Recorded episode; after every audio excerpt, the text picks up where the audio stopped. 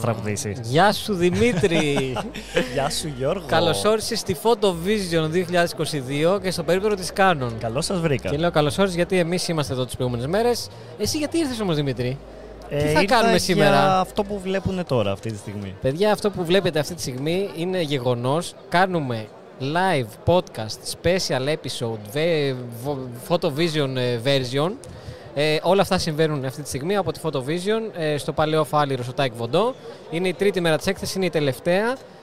Τώρα τι να πω, ότι προλαβαίνει κάποιος να έρθει, προλαβαίνει. Είναι 4 η ώρα, 9 τελειώνει η έκθεση. Για τους Αθηναίους, όπου και να είσαι στην Αθήνα, προλαβαίνεις. Αξίζει τον κόπο. Ναι, αξίζει τον κόπο. Βλέπετε λιγάκι από τις κάμερες τον κόσμο που υπάρχει γύρω, βλέπετε όσο μπορείτε το περίπτερο. Της Canon έχει γίνει μια πολύ ωραία προσπάθεια εδώ. Και είπαμε να την τιμήσουμε με ένα podcast, μιας που είναι χορηγία τα podcast της Canon Greece. Το ξέρουν αυτό ήδη όσοι παρακολουθούν την σειρά και τα podcast και όσοι τα ακούνε από Spotify, Apple Podcast, Google Podcast. Έχω γίνει πολύ καλός Δημήτρη. Είναι στο αυτόματο πλέον. Φίλε, δεν έχω κάνει ούτε ένα σαρδάμ. Τι έγινε? Όχι, στα podcast όντως τα κάνεις καλά. Λοιπόν, θέλω λίγο να μου πεις πριν μπούμε στο ψητό του θέματος του σημερινού, το οποίο το βλέπει ο κόσμος από τον τίτλο. Θέλω να μου πεις λιγάκι πώς είδες την έκθεση τώρα που ήρθες τελευταία μέρα, που πήρες μια γεύση, έκανες μια βόλτα. Πώς το είδες στην όλη φάση? Καταρχάς, πριν πω το πώς το είδα, θα πω πόσο μου είχε λείψει. Ναι ρε φίλε. Και όταν το συζητούσαμε, είχα ξεχάσει την αίσθηση αυτή. Δηλαδή τώρα με το που πάτησα το πόδι μου μέσα και περπατούσα ανάμεσα σε περίπτερα, ήταν αυτό το feeling. Να σου πω κάτι, ότι απίστευτο. Εσύ δεν είναι, λόγω του ότι ήρθες σήμερα Κυριακή, δεν έχεις προλάβει ακόμη, γιατί ήρθες και πριν μερικές ώρες, δεν έχεις προλάβει ακόμη να δεις τη διαφορά στον κόσμο, την αναγνωρισιμότητά του ως προς τα εμάς ή τη δική μας αναγνωρισιμότητα ως προς αυτούς. Δεν ξέρω. Δηλαδή, ένα παράδειγμα. Το ματιάσαμε ότι το πήγα πολύ καλά, τώρα το σκότωσα τελείως. Μα χαιρετάει πολλοί κόσμος, και λέω εμένα γιατί έλειπες τις προηγούμενες μέρες και τώρα χαιρετήσανε και εσένα πολύ. Πάρα πολλοί κόσμος, διότι από την τελευταία Photo Vision το 19 Έχει έρθει μια καμπάνια Canon, podcast επεισόδια, πολλά περισσότερα review. Έχουμε γενικά αναπτυχθεί και εξελιχθεί και όλο αυτό το είδα στην ανταπόκριση του κόσμου και είναι αυτό που μας τρέφει εδώ για να συνεχίσουμε. Έχεις τόσο δίκιο όλο και αυτό. Δεν το είχα συνειδητοποιήσει. Η τελευταία φορά που ήρθαμε έτσι σε επαφή με κόσμο στο πλαίσιο έκθεσης, ήμασταν, δεν θα πω πιο μικροί, αλλά κατάλαβες, δεν συγκρίνεται με το τωρινό. Ήμασταν πιο μικροί και στην ηλικία. Πάντως ναι ρε φίλε, ειλικρινά, και το λέω με ένα τεράστιο ευχαριστώ. Ξέρω ότι αυτό το επεισόδιο τώρα που το γυρίζουμε, τώρα έχει λίγα άτομα, έχει 26 άτομα, αλλά θα φτάσει τα 1000 views εννοείται, όπως όλα τα υπόλοιπα, τέλος πάντων κάπου εκεί, δεν έχει σημασία. Εκεί που θέλω να καταλήξω είναι ότι ξέρω ότι κόσμος που θα το δει αυτό αυτή τη στιγμή ήρθε και με χαιρέτησε στην έκθεση και σένα και μας είπανε μπράβο για τη δουλειά, για τα βίντεο κτλ. Όπως ένα παιδί που ήρθε, και θέλω να το πούμε για να ακουστεί, που ήρθε και είπε είμαι από τη Χαλκιδική και είμαι ψιλοεραστέχνης και πάω να γίνω επαγγελματίας, και κάποιος φωτογράφος εκεί του τόπου μου μου είπε ότι δεν μπορείς να το κάνεις στην επαρχία και δεν είναι εύκολο, και είδα το podcast που κάνατε που είπατε από παντού μπορεί να γίνει και τις συμβουλές που δώσατε και όλα αυτά που άκουσα. Το επεισόδιο με το freelancing. Ναι, και πείσμωσα είπε. Και ένιωσα και πιο όμορφα είπε. Αυτό, έτσι. Ένιωσα, δηλαδή δώσαμε αυτή την ικανοποίηση και τη χαρά και την αισιοδοξία σε ένα ακόμη άτομο. Δηλαδή αυτά τα λίγα λεπτά που μιλάς με αυτόν τον τύπο ήταν για μένα άξιζε όλο το τριήμερο της κούρασης που έχουμε φέρει εδώ όλο το στούντιο, που έχουμε αγκαρέψει τον Κώστα με τις κονσόλες του, τα λάπτοπ του, δηλαδή έχει γίνει χαμός. Οπότε ναι, ευχαριστούμε πάρα πολύ όσους ήρθατε και μας χαιρετήσατε και μας μιλήσατε, και είναι και εμάς πάρα πολύ μεγάλη μας χαρά για όλο αυτό που συμβαίνει εδώ. Λοιπόν, τι θα πούμε σήμερα έχουμε άκρος τεχνικό θέμα και εντάξει, εδώ μέσα στο περίπτωμα της Canon με όλες αυτές τις μηχανές και όλο τα RF συστήματα και τους φακούς και όλα αυτά, δεν γινόταν να μην τιμήσουμε τη μέρα και το περίπτερο με full τεχνικό θέμα. Άρα λοιπόν, καταρχήν να πούμε και την καλησπέρα μας στον Αλέξανδρο Μπότσαλο και να πούμε και όλους τους άλλους που παρακολουθούν ότι διαβάζουμε κανονικά τα σχόλιά σας εδώ στο λάπτοπ. Ό,τι θέλετε να το γράψουμε. Είναι το πρώτο podcast που γίνεται live. Μπράβο, αυτό πήγα να πω. Είναι το πρώτο podcast, οπότε ναι, είναι μια καλή ευκαιρία. Ό,τι απορία έχετε, ό,τι θέλετε να συζητήσουμε, το βγάζουμε κατευθείαν στον αέρα, το συζητάμε κτλ. Λοιπόν, DSLR vs Mirrorless. Ή DSLR μετάβαση σε Mirrorless, θα το δούμε. Θέλω να μιλήσουμε για τις μηχανές, για τα τεχνικά πράγματα, γιατί και οι δύο βιώσαμε αυτή την αλλαγή. Είμαστε και οι δύο σε Mirrorless σύστημα και είμαστε και οι δύο στο Canon σύστημα. Πράγματα τα οποία θα πούμε θα αφορούν τις Canon μηχανές, κυρίως γιατί εμείς δουλεύουμε Canon μηχανές. Το ότι είναι sponsor το βίντεο ή η σειρά ή τα podcast ή ότι είμαστε εδώ, δεν σημαίνει ότι ό,τι πούμε είμαστε εξαναγκασμένοι, είμαστε άκρως ελεύθεροι, κανείς δεν μας ελέγχει, δεν μας πιέζει να πούμε το οτιδήποτε. Αυτό να το ξεκαθαρίσουμε. Ωστόσο θα βγάλουμε και τα brands από τη μέση. Το σημαντικό είναι στη διαφορά σαν είδος μηχανής, σαν ένα διαφορετικό εργαλείο. Για ποιους είναι το ένα και για ποιους είναι το άλλο, πώς κάναμε εμείς τη μετάβαση, γιατί την κάναμε. Και τα σχόλια, ουσιαστικά τα στοιχεία που θα συγκρίνουμε ανάμεσα σε DSLR και Mirrorless, βρίσκουν εφαρμογή ανεξαρτήτως εταιρείας. Εννοείται. Ακριβώς. Δημήτρη, είναι το μέλλον οι Mirrorless μηχανές, τι πιστεύεις εσύ? Έτσι, θέλω να βάλουμε κάποιους τίτλους στην αρχή, να τους διώξουμε, να τελειώνουμε. Είναι ένα ερώτημα το οποίο το θέτουμε από τότε που εμφανίστηκαν οι Mirrorless, νομίζω. Ναι. Και πάντα νιώθω ότι χρόνο με το χρόνο γινόμαστε ολοένα και πιο σίγουροι ότι όντως είναι το μέλλον. Έτσι το βλέπω εγώ από τη δική μου ματιά τουλάχιστον. Βλέπω πόσοι κάνουν τη μετάβαση, βλέπω και ζω σιγά σιγά τα πλεονεκτήματα που έχουν, το πόσο... δεν έχουν μόνο πλεονεκτήματα, δηλαδή η άποψή μου είναι γενικά ότι έχουν και πλεονεκτήματα και μειονεκτήματα έναντι των DSLR. Ναι. Ωστόσο νιώθω ότι πλέον και η ζήτηση που υπάρχει και οι παράγοντες που είναι σημαντικοί βρίσκουν πλεονέκτημα στις Mirrorless. Οπότε ναι, για μένα, για να σου απαντήσω, είναι το μέλλον. Εννοείται ότι ο περισσότερος κόσμος σιγά σιγά στρέφεται προς τα εκεί, και εγώ που είμαι τώρα εδώ τρίτη μέρα στην έκθεση και βοηθάω γενικώς και με τον κόσμο με τις μηχανές και ό,τι απορία έχει, υπάρχει ένα τεράστιο κύμα που έρχεται. Εγώ αυτό κατάλαβα τις μέρες της έκθεσης. Πολλοί κόσμος ήρθε να ρωτήσει στοχευμένα για Mirrorless, παρότι έχει το τραπέζι εννοείται και Mark 4 και Mark 5 και... Mark 5, πες το 5D Mark 4, το κατάφερα. Οπότε, ναι, αλλά υπάρχει μια τεράστια ζήτηση και έχει καταλάβει ο κόσμος ότι είναι κάτι που δεν περνάει παρατήρητο και πρέπει να το ζυγίσει, να το δει κτλ. Εγώ θα μιλήσω ειλικρινά και μάλιστα να κάνω μια γρήγορη υπενθύμηση και μια γρήγορη ανακοίνωση ότι στις 5.30 εδώ στη Photo Vision έχω live stage όπου θα πω τη μετάβασή μου από DSLR σε mirrorless. Θα μιλήσω για όλα αυτά. Ωστόσο, το podcast είναι μια πολύ καλή ευκαιρία και για όσους δεν καταφέρουν να έρθουν, είναι από επαρχία κτλ. Εγώ θα πω την αλήθεια ότι ήμουν πάρα πολύ διστακτικός στην αρχή. Δεν μου καθόταν καθόλου καλά. Και μόνο η λέξη mirrorless και μόνο τα ηλεκτρονικά ψηφιακά πράγματα δεν τα ήθελα στη ζωή μου. Μου φαινόντουσαν ξένα. Σου έδινε την αίσθηση ότι χάνεται αυτή η απευθείας, ναι, έτσι, η επαφή. Σαν να μην είναι ακριβώς φωτογραφική. Ναι, δεν ακούς το κράκ του κλίστρου. Ναι. Δεν είναι μεγάλη να τρέμει να τη ευχαριστηθείς. Σαν να πήγαινε πολύ ψηφιακό. Σαν να ήταν αναλογική, ψηφιακή και mirrorless. Σαν να έρχονταν κάτι άλλο. Ναι. Το οποίο αυτό το κάτι άλλο δεν μου άρεσε καθόλου στην αρχή.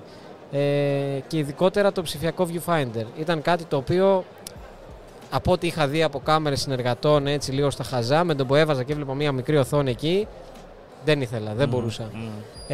Κάτι βέβαια το οποίο στο μέλλον αποδείχθηκε μεγάλο λάθος και ίσως έπρεπε με το ζόρι εντός αγωγικών να δοκιμάσω μία mirrorless όταν η Canon μας έδωσε την EOS R6 για review στο κανάλι.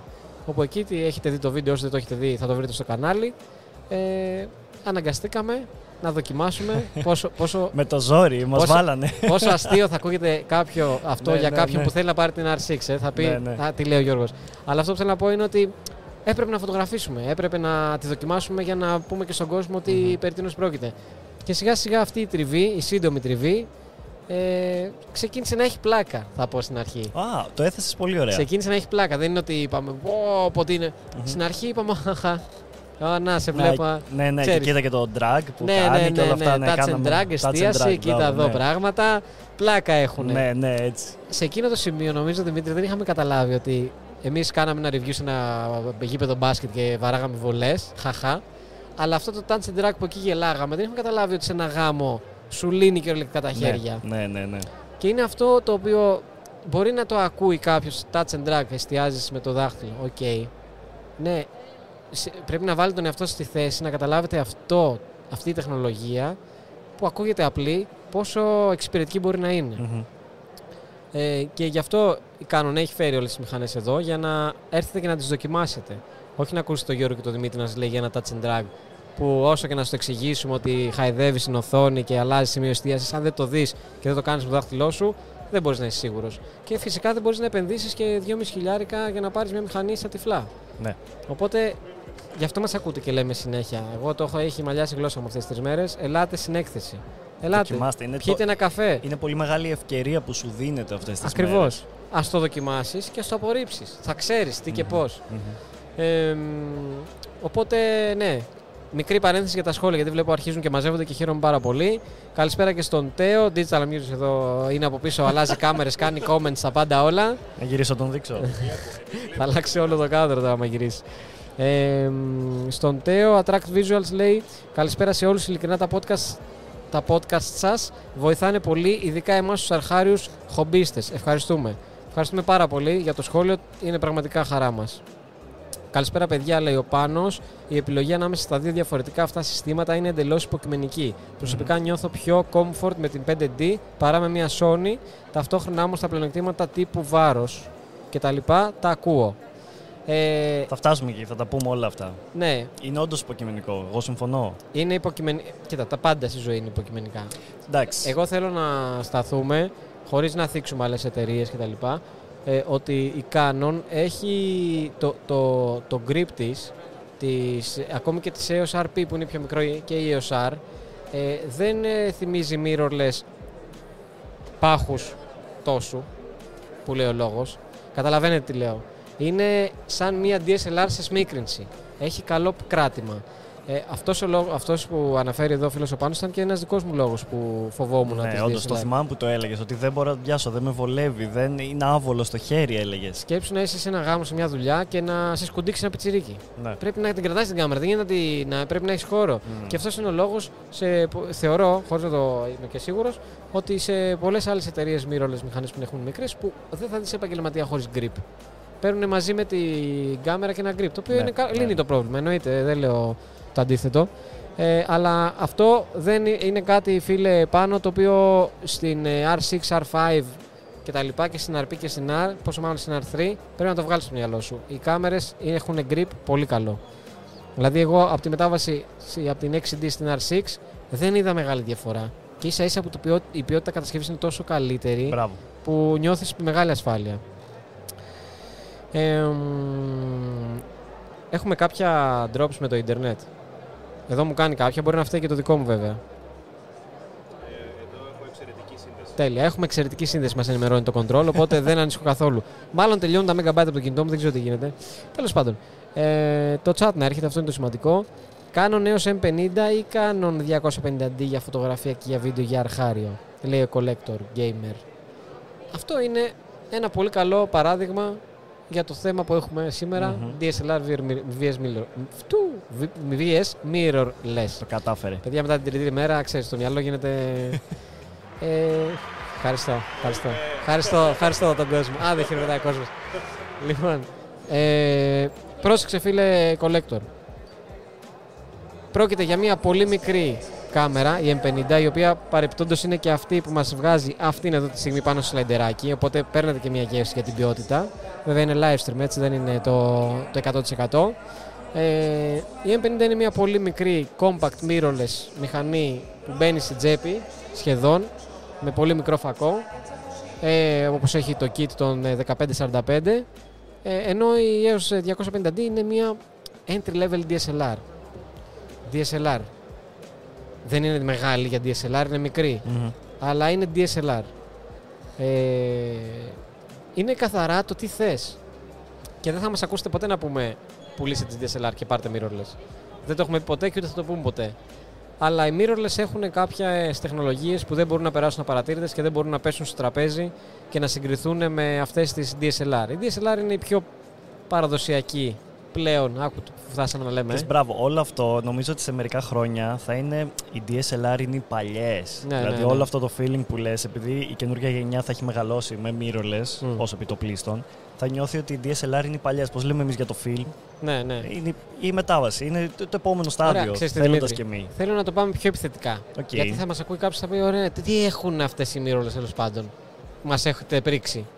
Να πάμε 1, 2, 3 σε bullets και να πούμε πράγματα τα οποία εμάς μας βοήθησαν και δουλεύουμε καθημερινά στην EOS R6 συγκριτικά με την 6D που είχα εγώ και την Nikon που έχεις εσύ. Ωραία, το πιο απλό που μπορούμε να πούμε και είναι εύκολο να το καταλάβει οποιοσδήποτε είναι το μέγεθος, το βάρος που ως επιτοπλίστων τα περισσότερα mirrorless συστήματα λόγω κατασκευής είναι πιο ελαφριά, πιο εύκολα να τα χειριστείς γενικότερα, ενώ σαλαβεί όλα αυτά.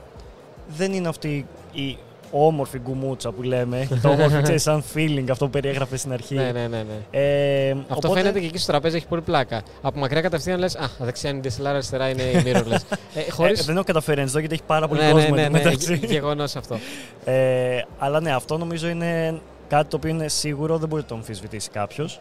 Οπότε ένα πλεονέκτημα είναι αναμφισβήτητα αυτό. Βέβαια αυτό σε normal πλαίσια, γιατί και μια 6D, μια R6 με τον 2470 που είναι φακουδάρα κτλ. Δεν είναι ότι είναι πολύ ελαφριά. Δημήτρη, μας βγάλει φωτογραφία δίπλα, κοιτά. Ευχαριστούμε.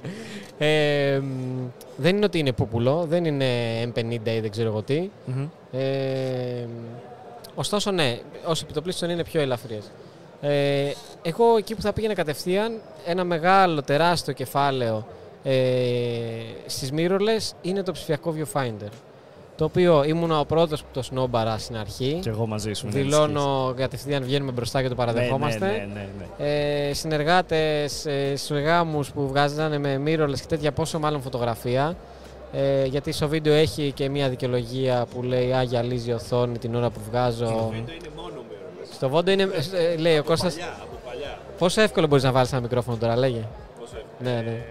Κράτα το στο χέρι. Είναι σε δύσκολο. Εντάξει, άστα. Μπορώ να το κρατήσω στο χέρι. Ναι, ναι. Άμα θες κάτω. Λέει ο Κώστας ότι είναι για βίντεο μόνο mirrorless.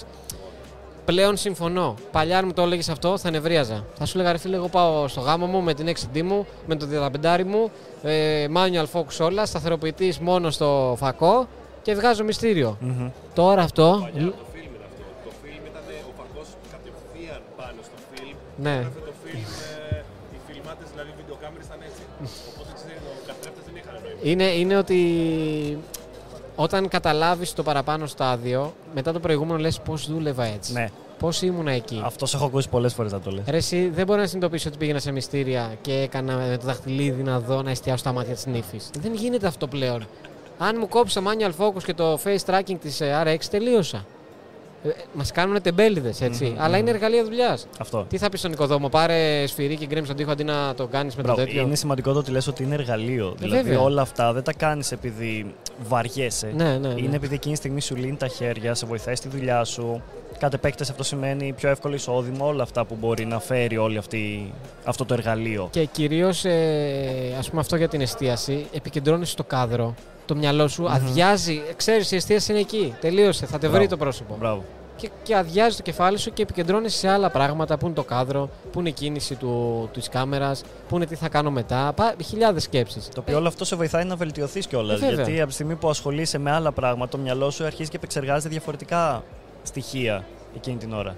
Είναι εντελώς διαφορετική εμπειρία να φωτογραφίζεις και να δουλεύεις μία mirrorless από ότι με μία DSLR. Γίνεται πιο διασκεδαστικό, γίνεται πιο εύκολο, γίνεται πιο απλό σαν διαδικασία. Αυτά εντωμεταξύ τώρα, ξέρεις, εγώ όσο μιλάμε, σκέφτομαι ποια από αυτά τα parts που μιλάμε θα μπουν κάτι στην αρχή. Αλλά τώρα είναι live και δεν έχει. Δηλαδή αυτό ήταν τέλειο. Καταλαβαίνεις. Αυτό το κάνεις και σε άλλα podcast. Ναι, εννοείται. Μιλάς και εκείνη στιγμή σκέφτεσαι αυτό, τώρα θα το βάλω τον εαυτό μου να ακουστεί. Έτσι, και αυτό μπαίνω έτσι πιο. είναι αυτό και αυτό. Πολύ στημένο. Λοιπόν, έχουμε σχόλια αρκετά. Να διαβάσω, Δημήτρη. Ναι. Νιώθω άβολα που δεν μπορώ να διαβάσω εγώ τα σχόλια. Θα το κάνουμε έτσι. Ή διάβαση. Να έχουμε μία ο ένας, μία ο άλλος. Όχι, δεν ήμουν έτοιμος γι' αυτό, πάρε. Ωραία. Ανάγνωση είναι, Δημήτρη, τι έπαθες. Πού είναι τα σχόλια, δεν ξέρω. Λοιπόν, θα ήθελα να ευχαριστήσω το photo contest, αλλά και τον Αλέκο Καρπά που με κάνατε να αγαπήσω τη φωτογραφία. Ευχαριστούμε πάρα πολύ. Όχι το. Α, ποιο είναι αυτό. Α, ευχαριστούμε. Αυτό το έγραψε ο Collector, ευχαριστούμε πάρα πολύ. Άγγελος Τζορτζάκης. Ναι, ήρθα Γιώργο το πρωί και σε είδα, αλλά ντρεπόμουν να σου μιλήσω. Αρχίσαμε. Παιδιά, μην το κάνετε αυτό. Μου στείλαν δύο άτομα φωτογραφία εμένα από μακριά. Φωτογραφία και μου είπανε να σε.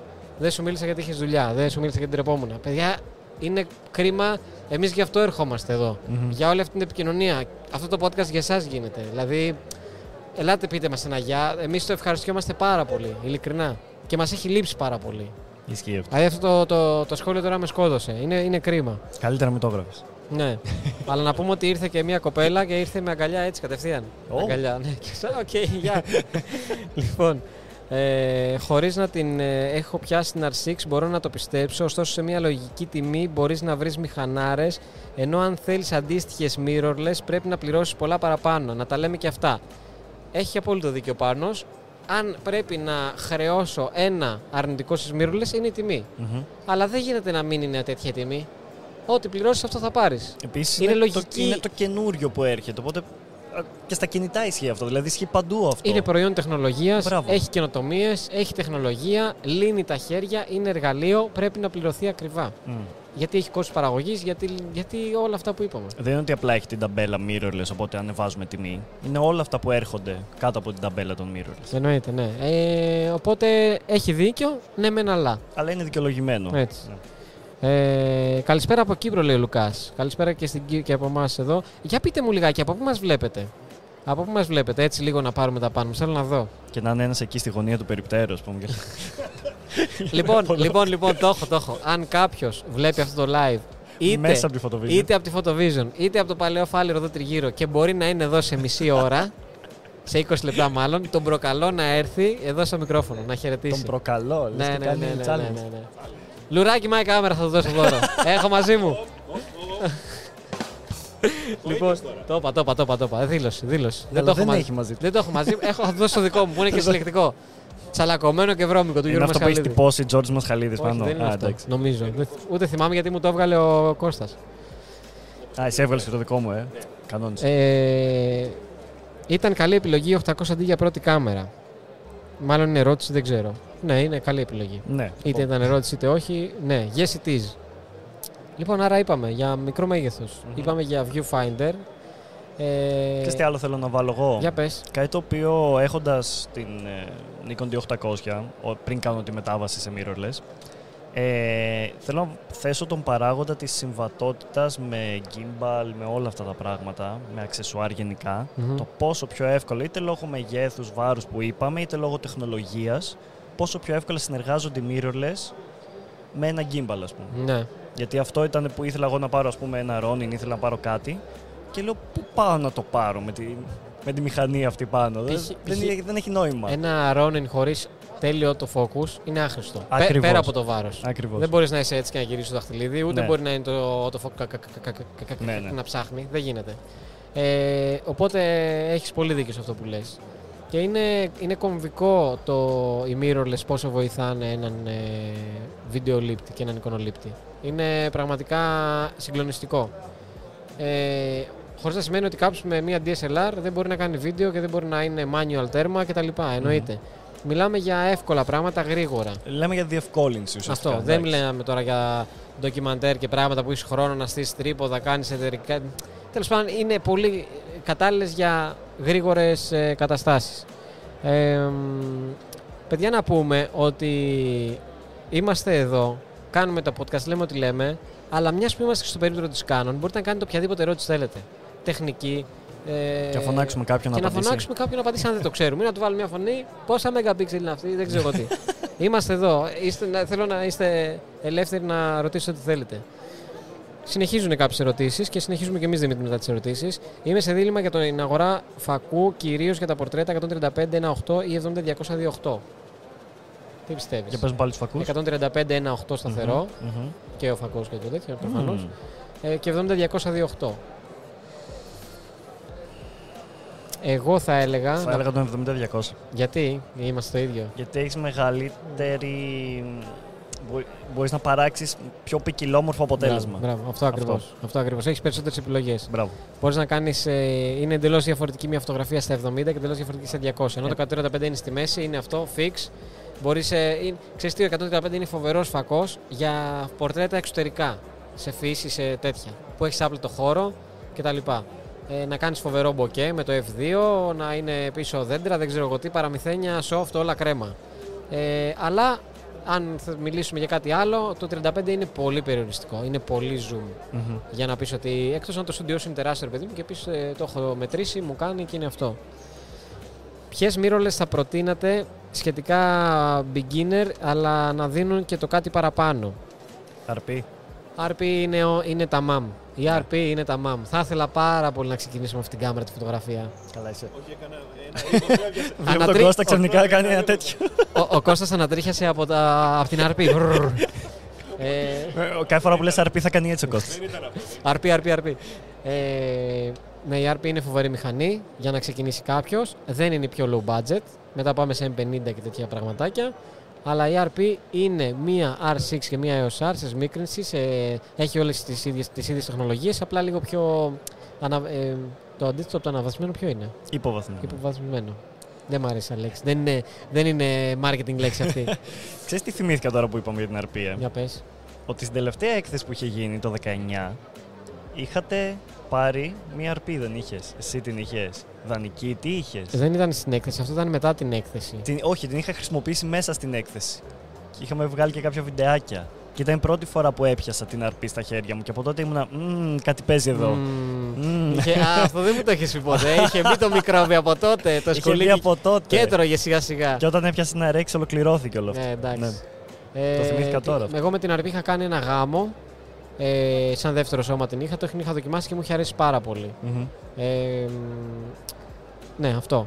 Οπότε RP, άμα το αντέχει τσέπη, RP ξεκάθαρα. Καλή ερώτηση. Παιδιά, όσο μπορούμε να κάνουμε ερωτήσεις τώρα, προτείνω για DSLR και Mirrorless να μείνουμε στο θέμα και στο τέλος να κάνουμε ένα μικρό Q&A γενικό.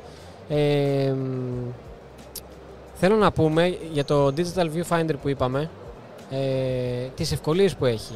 Ότι καταρχήν βλέπεις σε μια απίστευτη ποιότητα.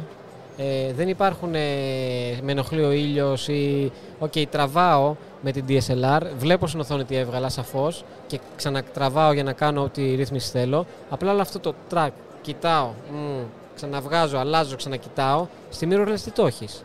Βλέπεις κατευθείαν στο viewfinder μέσα τα πάντα. Το τελικό αποτέλεσμα. Αυτό είναι μαγεία. Αλλά ο Γιώργος τότε που έβλεπε ένα viewfinder ψηφιακό δεν μπορούσε να το καταλάβει, δεν μπορούσε να το σκεφτεί στη δουλειά του. Πιο πολύ στο feeling. Αυτό. Είναι κάτι ξένο. Αυτό ήταν ο παράγοντάς σου. Ναι. Ήταν η αίσθηση με το που το πιάνεις. Αυτό σε ένοιαζε εκείνη τη στιγμή. Τώρα που το έχεις ζήσει μέσα από την εμπειρία σου, στις δουλειές κλπ. Ο παράγοντας του feeling έχει υποβαθμιστεί. Η λέξη που ήθελε. Έχει υποβαθμιστεί και έχει αντικατασταθεί ουσιαστικά από την ευκολία, το ότι σε βοηθάει πιο πρακτικά σαν εργαλείο, την εξυπηρέτηση, όλα αυτά. Και έχω βρεθεί πολλές φορές με την 6D, γιατί και την πήρα και τώρα στο στρατό που είμαι, για να μην πάρω την R6 και γίνει τίποτα που εν τέλει δεν σας έχω πει. Την πήρα την R6 και έγινε κάτι. Όλα καλά όμως. Πήρα την 6D λοιπόν, έβγαζα και έχω βρεθεί πολλές φορές να κάνω την κίνηση που είχα χρόνια να κάνω. Τζάκετ, κάμερα, καμουφλάζα από τον ήλιο ή μπλούζα έτσι, κοιτάμε, έτσι, και κάμερα από κάτω. Και κάμερα από κάτω, γιατί αυτό? Για να μην έχω καμία άλλη φωτιστική πηγή, σαν να είμαι σε ένα σκοτεινό θάλαμο, να δω η οθόνη της κάμερας ακριβώς πώς έχει γράψει το πράσινο, τι έχει καεί στον ουρανό, αν έχουν σκιά τα μάτια, το οτιδήποτε. Έχω χρόνια να σε δω να το κάνεις αυτό. Εγώ είμαι πάρα πολύ. Με έχεις δει και στα story του Instagram που κάνω, όταν είμαι καλοκαίρι, στα πλοία, γάμι, σκύρο, τέτοια.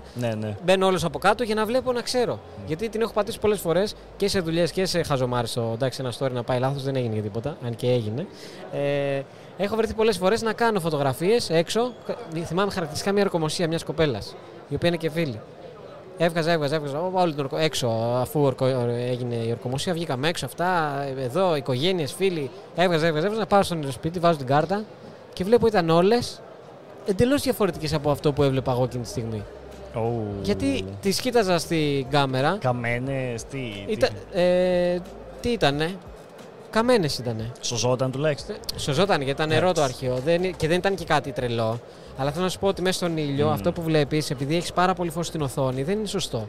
Η έκθεσή σου δεν είναι η ίδια. Το βάθος πεδίου δεν μπορείς να το δεις. Είναι διαφορετικό τέλος πάντων. Με τις Mirrorless δεν υπάρχει αυτό το πρόβλημα. Απλά στις Mirrorless ξέρεις τι παθαίνεις. Επειδή εγώ κοιτάω, ελέγχω τις φωτογραφίες μου έτσι, κοιτάω και κοιτάω κάτω, είναι σαν να βγάζω τα πόδια μου φωτογραφία. Με βλέπει ο άλλος έτσι. Εγώ κοιτάω τις φωτογραφίες εκείνη τη στιγμή, κοιτάω πώς έχει πάει η δουλειά και λέω άλλος τι βγάζει, λέει αυτά τα πόδια του βγάζει. Έχεις αυτό το κακό. Αυτό είναι πολύ περίεργο το feeling ότι μπορείς να βλέπεις το playback μέσα από το viewfinder. Ναι. Είναι πολύ περίεργο σε βαθμό που δεν νιώθω άνετα να το κάνω, να ξέρεις. Είναι τόσο εξυπηρετικό και έχει τόσο τέλεια ανάλυση. Το δέχομαι απόλυτα. Το viewfinder της R5 και της R6 είναι τόσο ωραία ανάλυση. Αλλά πολύ περίεργο. Δεν το έχεις συνηθίσει ποτέ. Δεν το έχεις συνηθίσει πολύ σε δουλειά. Αυτό. Όταν το συνηθίσεις σε δουλειά, φίλε, είναι. Και δεν έχω βρεθεί και στην κατάσταση που να μην μπορώ να δω από την οθόνη και να πρέπει να δω το viewfinder. Ακόμα δεν έχω βρεθεί. Εγώ πολλές φορές δίνω στον πελάτη να τις δει από το viewfinder. Ξέρεις πώς ενθουσιάζονται. Τρελαίνονται. Λέω δες τις από εδώ. Ενθουσιάζονται και για την ποιότητα και για την ιδιαιτερότητα. Ότι βλέπω από εκεί αντί να δω το φακό. Γιατί ξέρεις, ο κόσμος έχει συνηθίσει όταν βάλει το μάτι, βλέπει μπροστά. Αυτός βλέπει τον εαυτό του, βλέπει ό,τι βγάζαμε και ενθουσιάζονται. Ναι. Οπότε ναι, Digital Viewfinder must. Δεν υπάρχει επιστροφή. Και αυτό θα ήταν ωραία τάκα, αν ήταν. Ναι, και τίτλος. Ναι. Ο Κώστας λέει να κάνετε ένα like, έχει απόλυτο δίκιο. Είμαστε 51 άτομα και με 23 like. Ντροπή, παιδιά. Εμείς έχουμε φέρει εδώ όλο το στούντιο, έχουμε μετακινήσει. Κάντε το για τον Κώστα που τον έχω φορτώσει με 15.000 τσάντες. Λοιπόν, καλησπέρα παιδιά. Θα ήθελα έναν εκτυπωτή για τις φωτογραφίες. Για εκτυπωτή έχει εδώ απέναντι Canon. Δεν γνωρίζουμε πάρα πολλά να σας πούμε. Αν θέλεις και έχεις κάποια συγκεκριμένη ερώτηση, άφησέ την και θα φέρουμε έναν άνθρωπο της Canon να την απαντήσει. Είναι ιδανική πιστεύετε η RP για φωτορεπορτάζ με low budget?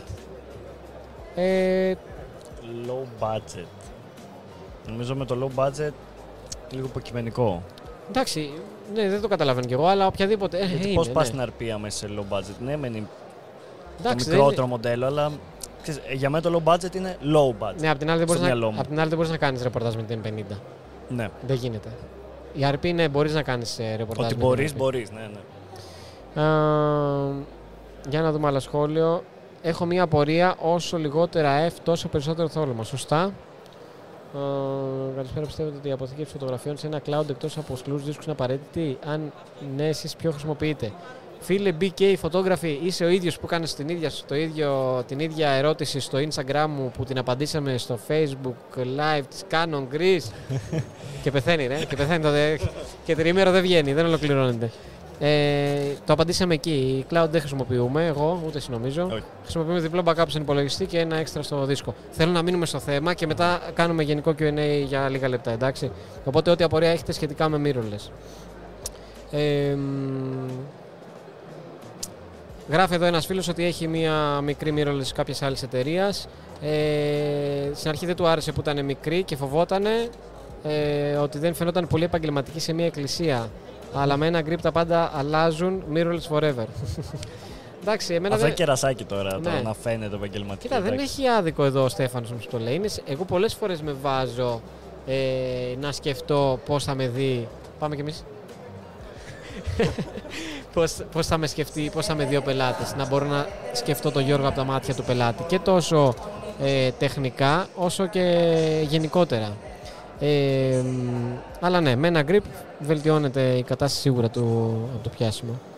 Εγώ grip είχα πάρει πάντως στην προηγούμενη μηχανή μου και μόνο γι' αυτόν τον λόγο, να ξέρεις. Ναι, πόσο βάρος όμως ρε φίλε. Καλά, πόσο βάρος. Πολύ βάρος. Θέλω να πει ένα για ένας φίλος. Έλα από εδώ, έλα από εδώ, έλα από εδώ. Λοιπόν, έχουμε live στο YouTube podcast. Τέλεια. Θέλω να πεις μια καλησπέρα. Ωραία. Και να υπενθυμίσουμε τη συνέντευξη που έχουμε στο κανάλι μας και τους photo bros στο κανάλι, το Teach Me, όλα μαζί. Τέλεια. Που είστε 15.000 πράγματα. Τέλεια. Βάλε και αυτά να ακούσεις λίγο. Ραδιοφωνική φωνή. Τι είναι. Παιδιά, τώρα είμαστε στην έκθεση, αυτά είναι live, δεν θα είναι ένα συνέντευξη. Μίλα λίγο ραδιοφωνικά. Κοίτα εδώ. Καλησπέρα, παιδιά, σε όλους. Τι κάνετε, πώς είστε? Photo bros. Και ξερό ψωμί. Έτσι, παιδιά. Ελάτε στο περίπτερο της Canon όσο προλαβαίνετε, παιδιά. Πολύ ωραία πράγματα. Εντυπωσιακό περίπτερο. Μπράβο σε όλους. Δεν υπάρχουν έχθρες. Έτσι. Βλέπω τα μαλλιά μου πώς έχουν πατικωθεί από το τέτοιο και κάνει εδώ ένα σκαλοπάτι. Το δικό μου. Σε διακόπτω να πω τη χαζομάρα μου. Ξεκάθαρα. Παιδιά, να είστε καλά. Καλή συνέχεια. Φανταστικά τα πράγματα που κάνετε. Να είστε καλά. Ευχαριστούμε επίσης και εμείς το ίδιο. Ανταποδίδουμε. Ευχαριστούμε πολύ. Καλή συνέχεια. Ευχαριστώ. Λοιπόν, τι ακούω, ένα κριτς-κριτς. Καρέκλα του Κώστα θέλει. Όχι, κριτς-κριτς ψηφιακό, τέτοιο. Το άκουσα και εγώ λίγο. Ναι. Ξέρεις που κάνει διαφορά. Γιατί? Πείτε μας, παιδιά, αν μας ακούτε και αν μας βλέπετε, εντάξει, μετά από αυτό το μικρό break. Το ακούω. Το ακούω πάρα πολύ λίγο, είναι ελάχιστο, δεν ξέρω τι. Εντάξει, άμα μιλάμε, όχι. Είναι στα ακουστικά ή είναι στο μικρόφωνο? Τέλος πάντων. Στο τραγούδι. Είναι στα μικρόφωνα. Για κούνα, πάτε το λίγο εκεί. Εντάξει, είναι πολύ λίγο, δεν ξέρω πώς θα ακούσει. Εντάξει. Ναι, πιθανότατα και εμείς από τα ακουστικά να τα ακούμε, ο κόσμος να μην τα ακούει καθόλου. Επιβεβαιώστε μας, παρακαλώ. Καλησπέρα στον Πάνο Βλασόπουλο, γράφουνε. Ναι, ήταν ο Πάνος Βλασόπουλος από τους Photo Bros. Προφανώς, αν σκεφτείς όμως. Αυτό είναι. Εντάξει, κάτι για τον Μποκέ, κάποια σχόλια. Οκ. Μια χαρά όλα λέει η Φλόρα, οπότε είμαστε καλά. Τέλεια. Λοιπόν. Άρα... Θες να πούμε ένα μειονέκτημα που μου ήρθε? Έχεις κι άλλα πέρα από την τιμή? Την μπαταρία. Φαντάζομαι. Ναι. Φαντάζομαι, χωρίς να το έχω ψάξει, φαντάζομαι τη λογική λέει ότι με το ψηφιακό viewfinder, την οθόνη, όλα σίγουρα, αυτά καταναλώνει πολύ περισσότερη μπαταρία. Δεν το συζητάμε καθόλου αυτό. Είναι η κατανάλωση μεγαλύτερη. Ωστόσο, εγώ θα πω το εξής. Η κατανάλωση ξεκινάει και είναι κακή στα 4K. Βίντεο, εννοείται σίγουρα στο βίντεο γιατί στη φωτογραφία είναι σαφώς καλύτερα. Στο 4K βίντεο, αν έχεις ψηφιακό σταθεροποιητή ενεργοποιημένο, αν έχεις stabilizer, όλα αυτά, τέτοια πράγματα. Αν έχεις ψηλά frames, καταναλώνει παραπάνω μπαταρία, αν κάνεις slow motion, τέτοια πράγματα. Γενικά η μπαταρία, να πούμε ότι οι R6, οι R5 κτλ. Έχουν τις βελτιωμένες μπαταρίες που είναι πολύ καλύτερες, αποδίδουν πολύ καλύτερα από τις LPE, τις κλασικές. Οπότε εκεί.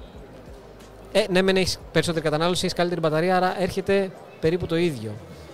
Και να πούμε ότι η Canon έχει όντως, συγκριτικά με άλλες εταιρείες, πολύ καλές μπαταρίες στο mirrorless σύστημα. Δηλαδή, εγώ με συνεργάτες που δουλεύω σε γάμους βλέπω ότι τις μπαταρίες τις αλλάζω πιο αργά από ότι εκείνη.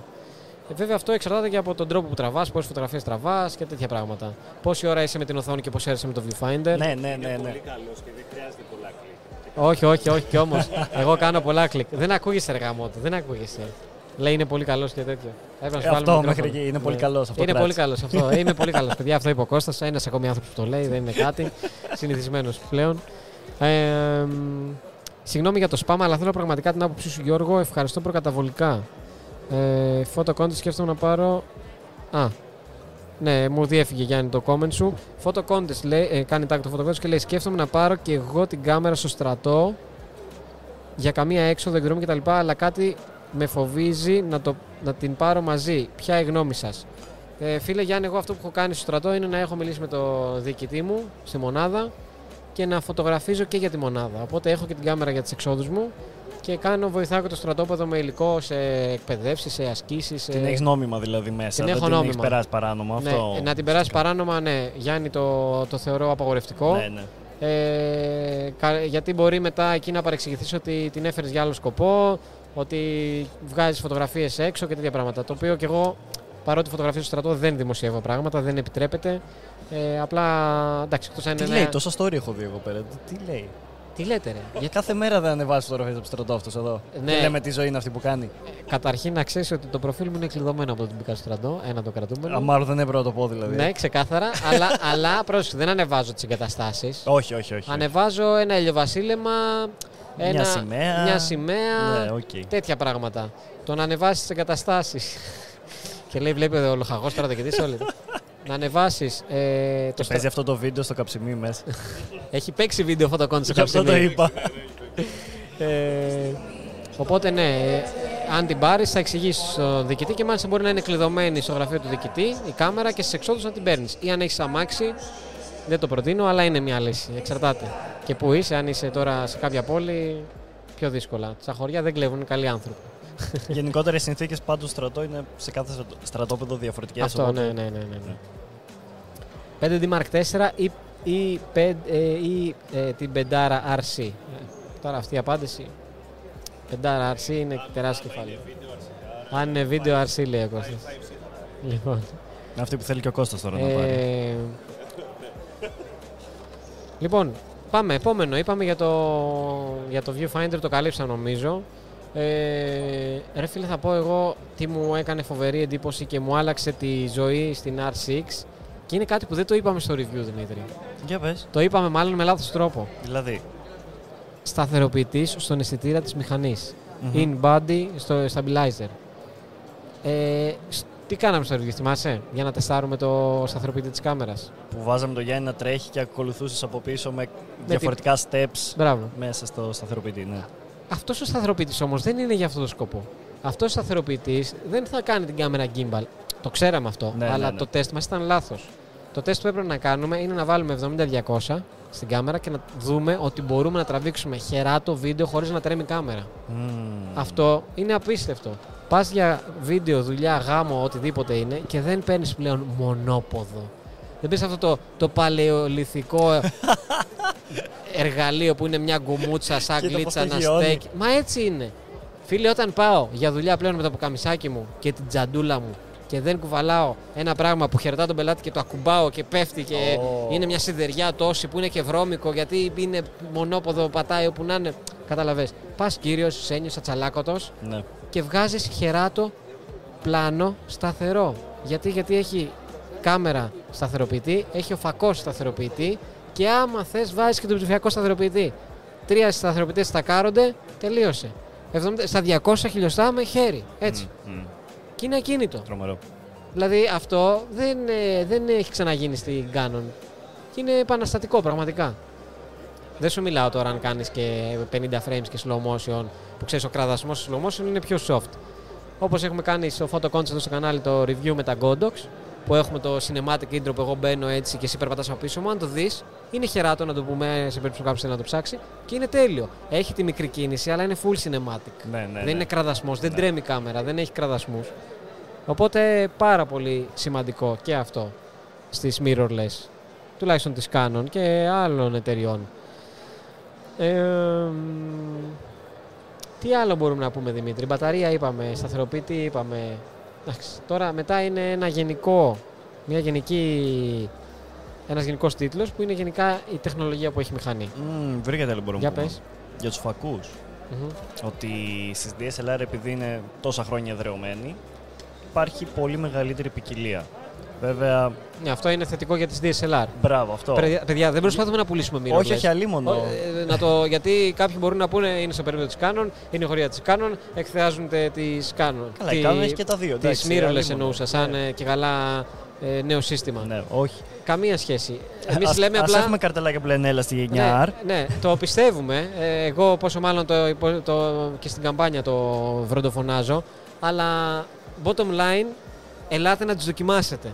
Αυτό θα πω. Ωραία.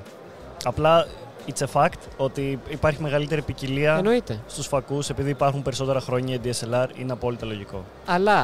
Αν νόμιζα κοιτούσες κάτι. Αλλά επειδή αυτό το γνωρίζει η Canon, έχει βγάλει τον αντάπτορα που βάζει στην mirrorless σου την καινούρια τον αντάπτορα και βάζεις όποιο φακό ES θες, EFS. Ναι. Οπότε εξακολουθείς να μπορείς να είσαι σε mirrorless με παλιούς φακούς. Και εννοείται ότι τους εκμεταλλεύεις στο 100% χωρίς να χάνεις χιλιοστά, χωρίς να χάνεις διάφραμα, χωρίς να χάνεις zoom, τίποτα. Οπότε και αυτό είναι... Έκανε τρίπλα εκεί και η Canon σε αυτό. Αλλά ναι, γενικά αυτό που πήγα να πω πριν είναι ότι είναι ένα γενικό πλαίσιο τεχνολογιών που αγκαλιάζουν την κάμερα. Ποιητικός. Από το touch and drag θες. Βάλε κάτι. Βάλε παλαμάκια, βάλ τα όλα. Βάλε παλαμάκια, βάλ τα όλα.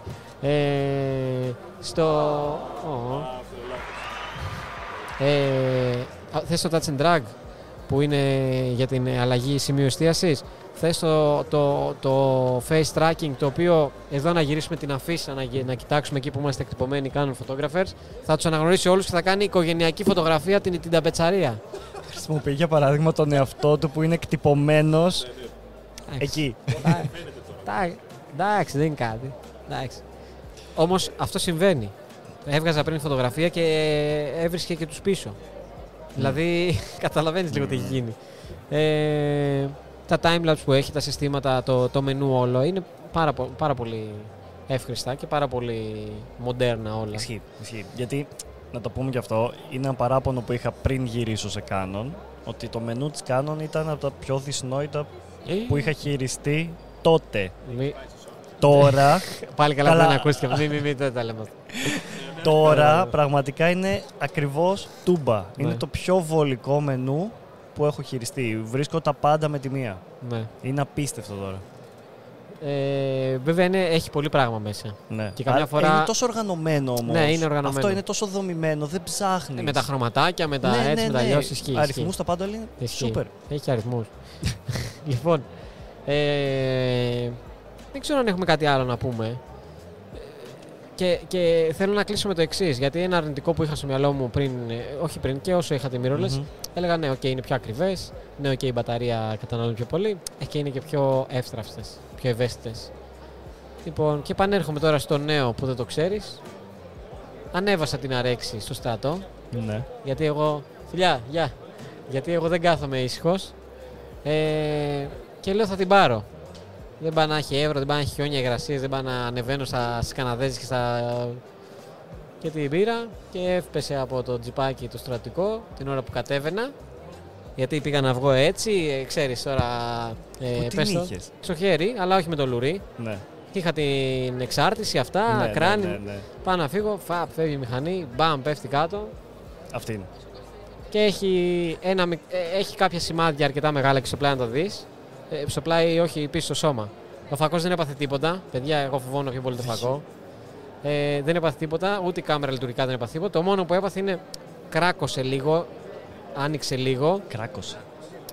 Άνοιξε λίγο, αφήστε με να το πω όπως θέλω. Άνοιξε λίγο, το τσαλακώθηκε, πώς να το πω. Το οποίο το μόνο πρόβλημα που έχει είναι όταν γυρνάμε το πορτάκι, ψιλοφρακάρει, κολλάει. Συγκριτικά με την πτώση που έκανε, είχα άγιο. Ναι. Οπότε έρχομαι και λέω ότι πλέον δεν είναι τόσο ευαίσθητες και τόσο εύστραυστες όσο νόμιζα. Φίλε, με τη σαβούρα αυτή που έφαγε, Εγώ όταν την είδα, άκουστηκε, έπεσε σε άσφαλτο. Μπα. Λέω εντάξει, λέω, είχαμε κάμερα και δεν είχα και το χούντο χαζός να απορροφήσει. Το είχα ανάποδα κλεισμένο. Παιδιά, το χούντο πάντα προς τα έξω. Τέλος πάντων, οπότε εν τέλει ένα αρνητικό που εν τέλει δεν βγήκε αληθινό. Αυτά. Okay. Εντάξει, βέβαια οι DSLR είναι σίγουρα πιο ανθεκτικές και στη βροχή και στο νερό και στην υγρασία και στη σκόνη και στην άμμο, σε όλα αυτά δεν το συζητάμε. Είναι πολύ πιο καλά σφραγισμένες και εσωτερικά. Επειδή με σκόνη και άμμο, όταν αλλάζεις φακούς όμως. Όταν αλλάζεις φακούς, εκεί έχουμε πρόβλημα στην DSLR. Ναι, ενώ στη Mirrorless είσαι safe. Ναι, στην R5 και στην R6. Δεν θυμάμαι το κάνει και RP. Πέφτει πορτάκι. Νομίζω και η RP το κάνει. Αν δεν κάνω λάθος. Μπείτε, δείτε το review μας και. Δεν θυμάμαι. Και θυμίστε μας.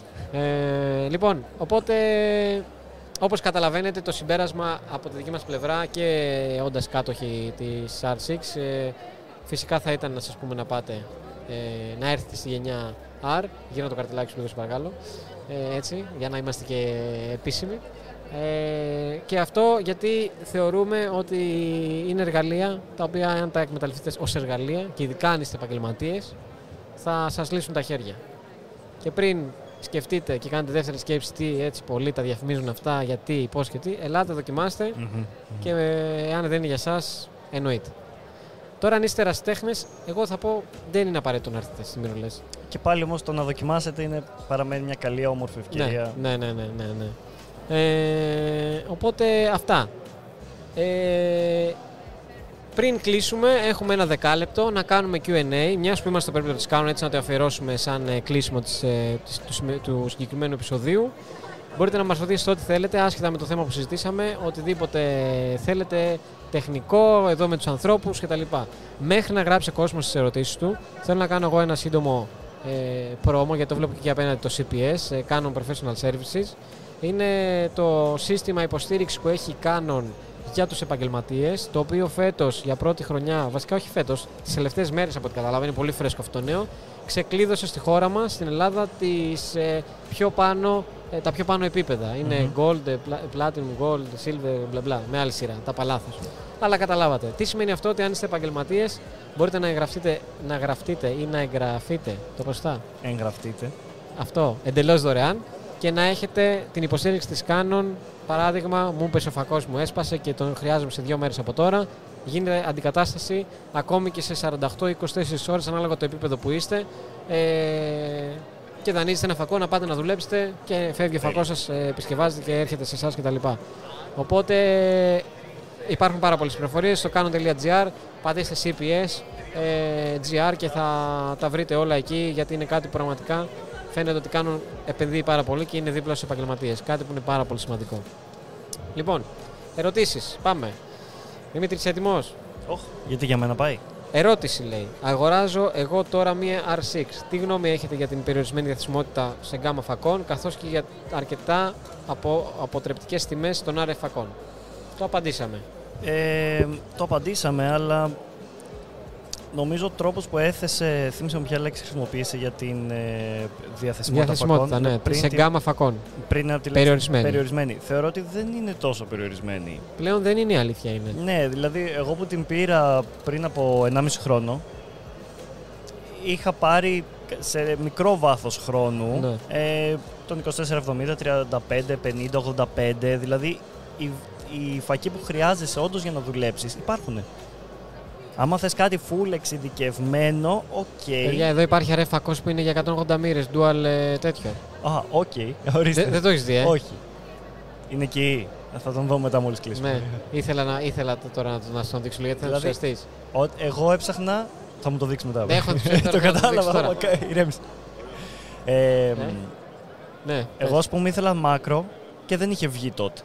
Και βγήκε 4 μήνες μετά. Δηλαδή, νιώθω ότι τώρα δεν υπάρχει περιορισμός. Αυτή τη στιγμή υπάρχει 45, 55, 85, 70, 200, 24, 70, 28, 70, 100, F2, 2,8, F4, όλα αυτά που σας λέμε. 100, 800, 600. Υπάρχουν τα πάντα. Άρα δεν υπάρχει πλέον. Οι τιμές είναι ακριβές. Ναι, είναι ακριβές. Ναι, κοστίζουν όμως τόσο όσο αξίζουν. Αυτό. Οπότε τελείωσε. Εκεί ξεκινάει, δεν είναι για όλους και δεν είναι για ερασιτέχνες σίγουρα. Είναι ακριβά μηχανήματα, είναι εργαλεία, το είπαμε. Τι ώρα θα γίνει το live στο Canon Greece που θα μιλήσεις? Έγινε το live στο Facebook. Τώρα έχουμε την ομιλία σε περίπου μισή ώρα στο stage εδώ στην έκθεση.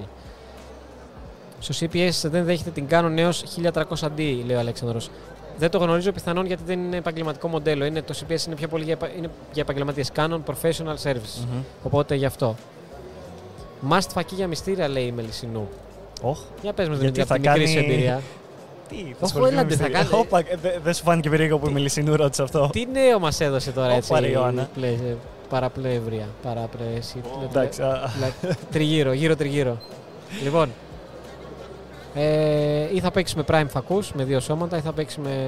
Μπράβο, ακριβώς είναι η διαπάντηση. Ή δύο φακούς και έχεις ένα prime 35 και έναν 85 ναι. Και πιάνεις καλή αντίθεση. Τι να έχεις 35 και 50 δεν έχει και πολύ νόημα. Όχι, όχι. Να έχεις να παίξεις την εκκλησία, ανάλογα το μυστήριο, το χώρο κτλ. Αλλά έχεις δείξει αυτό που λες. Ή παίζεις με 2470 για να έχεις και είσαι safe. Και εννοείται και ξανά με δύο σώματα να έχεις. Μπορείς να παίξεις 2470-70-200 ή 1645-2470.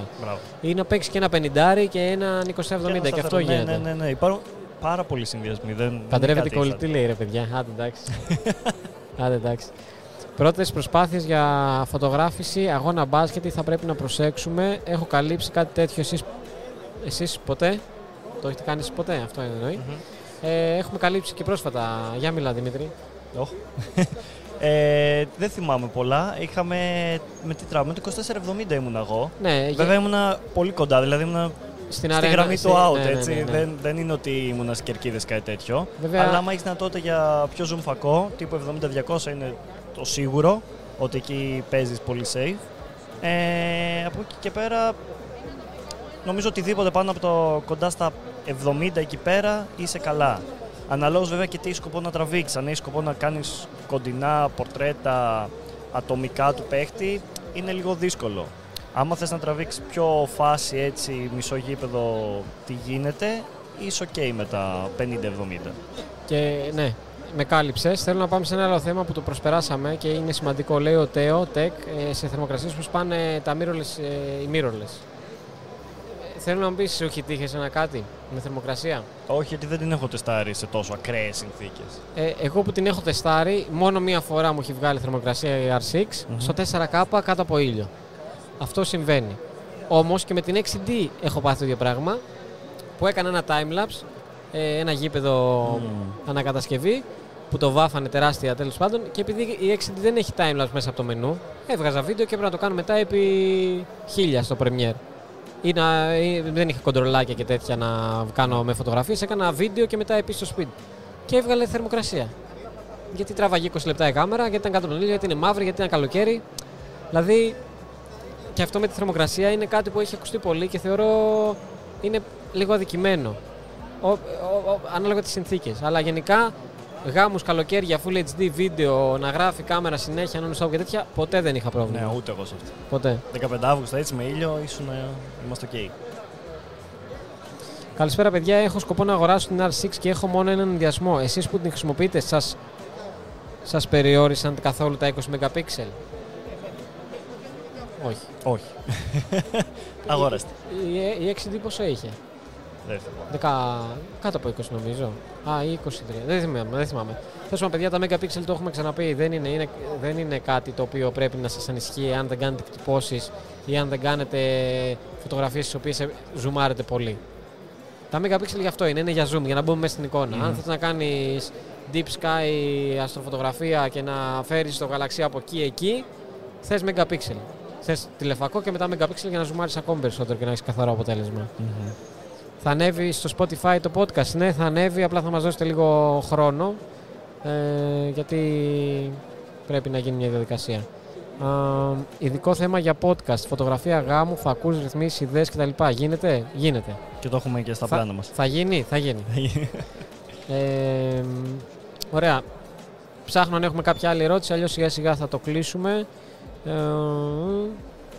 Παιδιά, όσο αφορά το θέμα σας, εγώ προσωπικά έμαθα με crop DSLR, έχω επενδύσει πολλά σε φακούς crop, σκέφτομαι για αγορά της 90D, παρά να πάω σε full frame mirrorless, πείτε μου τη δική σας άποψη.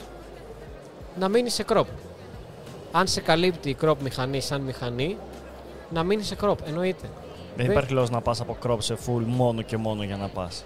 Ακριβώς. Αν δεν χρειάζεστε όλα αυτά που λέμε, δεν χρειάζεται να πουλήσετε όλους σας φακούς και να κάνετε την ριζική αλλαγή. Ο Δημήτρης την έκανε γιατί χρειαζόταν για επαγγελματικούς λόγους, χρειαζόταν το κάτι παραπάνω από αυτό που θα του έδινε μια crop μηχανή. Ξέρω ερασιτέχνες φωτογράφους και μου έρχεται ο Μιχάλης ο Πατακός πάντα στο μυαλό μου. Ναι. Πλέον δεν ξέρω, πρέπει να ξεφύγει αυτός με τον εξοπλισμό, αλλά θυμάμαι τις φωτογραφίες που έκανε τότε με crop. Ούτε θυμάμαι πια, δεν έχει σημασία. Ήταν crop μηχανή. Και έκανε φανταστικές φωτογραφίες. Γιατί ο άνθρωπος ήξερε να χειρίζεται το φως, έβαζε τα τρίποδά του, έβαζε τα φίλτρα του, έκανε landscape. Τώρα landscape επίπεδου πάρα πολύ ψηλούς. Σε περιοδικά έχουν μπει φωτογραφίες, στο εξωτερικό τις πουλάει, τις κάνεις ράνι. Και δεν πάει στο μυαλό σου αυτό που βλέπεις, έχει παραχθεί από crop σώμα. Ο εξοπλισμός δεν κάνει το φωτογράφο. Οι mirrorless δεν θα σε κάνουν καλύτερο φωτογράφο αν δεν ξέρεις να τις χρησιμοποιήσεις σωστά. Δεν αγοράζουμε μία mirrorless και την επόμενη μέρα κάνουμε φωτογραφίες που ρίχνουμε σαγόνια. Δεν πάει έτσι. Θέλει προσπάθεια και θέλει να καταλαβαίνουμε το λόγο που την αγοράσαμε. Οκ, μην πάτε και. Είπε ο Δημήτρης, είπε ο Γιώργος, την είδα στην έκθεση. Και... πρέπει να γίνει όρημα και ψύχρεμα η αγορά και η επένδυση. Πήρα προχθές την R και το καλοκαίρι πρόκειται να κάνω πολλούς γάμους. Λέτε να υπάρχει θέμα με ένα card slot και γενικά έχετε δουλέψει με την R σε τέτοιες συνθήκες. Το ένα card slot ήταν γεγονός και έτσι μεγάλωσαν γενιές και γενιές πριν ξεκινήσουν τα δύο card slots. Είναι απαραίτητα τα δύο card slots? Απαραίτητα. Νιώχει. Ναι, αυτό δεν... Ότι είναι πάρα πολύ σημαντικά είναι. Είναι πάρα πολύ σημαντικά. Μπορείς να κάνεις δουλειά με ένα, μπορείς. Αλλά πλέον νιώθω ότι είναι αυτονόητο ότι πρέπει να δουλεύεις με δύο. Είναι ξανά αυτό. Μέχρι να βγουν τα δύο, δουλεύαμε τόσα χρόνια και με ένα. Ναι. Μπορεί να γίνει στραβή, μπορεί να γίνει. Άμα είναι να γίνει στραβή, θα γίνει και με δύο. Δεν θα χαλάσουν και δύο κάρτες ταυτόχρονα, θα σου πέσει η μηχανή και θα στραβώσει και θα σπάσουν, θα στην κλέψουν. Ναι. Χτύπα ξύλο. Αλλά μπορεί να γίνει στραβή. Όσο πιο προσεκτικοί είμαστε, τόσο το καλύτερο. Όσο πιο πολλές τεχνολογίες έχουμε που μας προστατεύουν, τόσο το καλύτερο. Αυτό.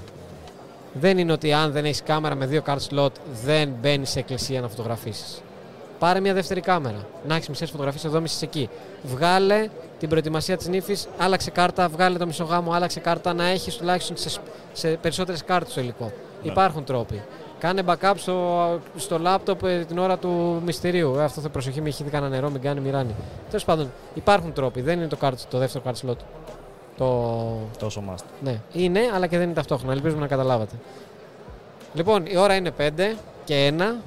Σε μισή ώρα έχω την ομιλία στο stage, οπότε αναγκαστικά σιγά-σιγά πρέπει να κλείσουμε. Πόση ώρα θα κρατήσει η ομιλία σου?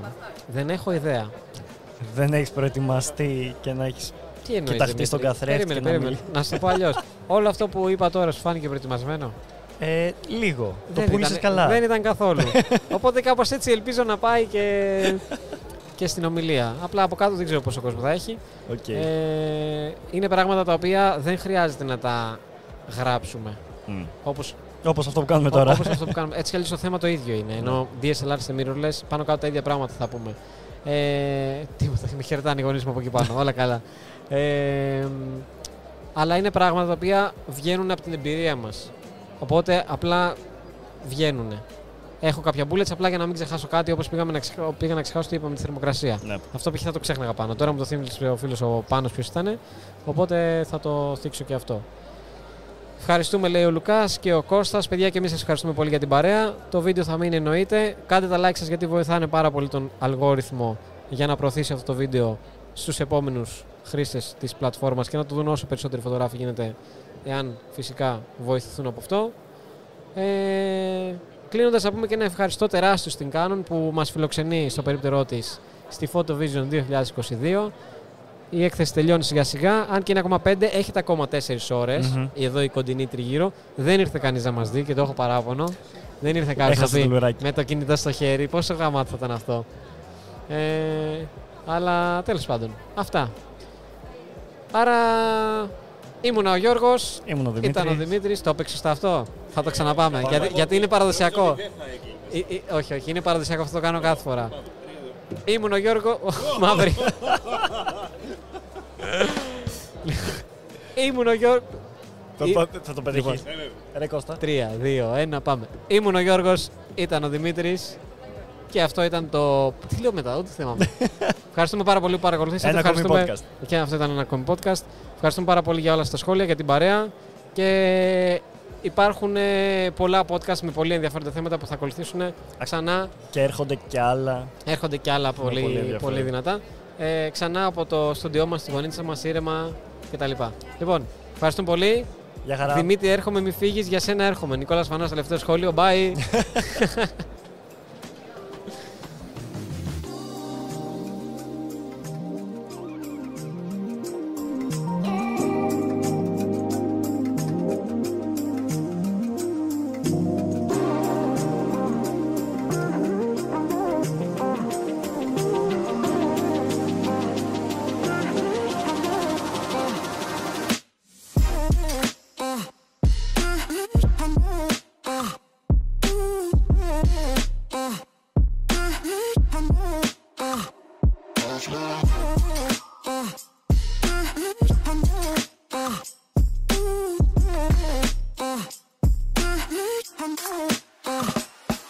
Bye.